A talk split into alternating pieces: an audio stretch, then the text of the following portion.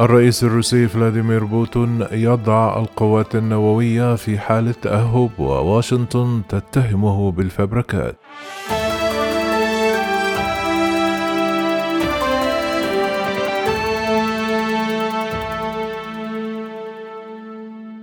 وسط تصاعد التوتر بشكل غير مسبوق بين موسكو والغرب أمر الرئيس الروسي فلاديمير بوتين بوضع قوات الردع النووي في إشارة إلى الوحدات التي تضم أسلحة نووية في حالة تأهب قصوى وطلب بوتين من وزيري الدفاع الروسي ورئيس الأركان العامة للجيش بوضع كافة قوات الردع النووي ضمن نظام خاص للخدمات القتالية.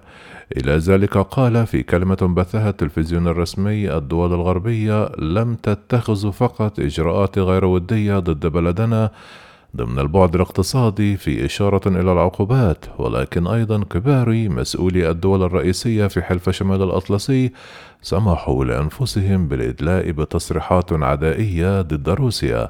في المقابل رد البيت الأبيض على تلك الخطوة معتبرا أن طلب بوتين وضع القوات النووية في حالة استنفار أتى من أجل تبرير أي هجوم وأكد المتحدث باسم البيت الأبيض جيم باساكي أن الناتو لم يهدد روسيا معتبرة أن الرئيس الروسي يفبرك تهديدات لوضع قوة الردع النووية في حالة تأهب وتبرير اعتداءاته. بدورها اعتبرت ليندا توماس جرينفيلد السفيرة الأمريكية لدى الأمم المتحدة في مقابلة مع شبكة سي بي إس ان أن خطوة بوتين هذه تظهر أنه يصعد الصراع بطريقة مرفوضة كما شددت على أن طريقة التصعيد هذه غير مقبولة على الإطلاق مضيفة علينا أن نواصل وقف أفعال الرئيس الروسي بأقوى طرق ممكنة.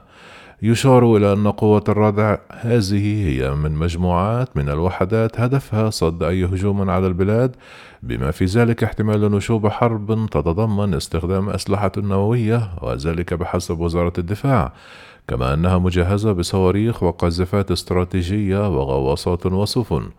إلى ذلك تتضمن درعا مضادا للصواريخ وأنظمة مراقبة جوية ودفاعات مضادة للطائرات والأقمار الاصطناعية. تأتي تلك الأوامر الرئاسية الروسية في خضم أفظع أزمة أمنية واقتصادية وسياسية على الإطلاق بين موسكو والغرب في العقود الأخيرة.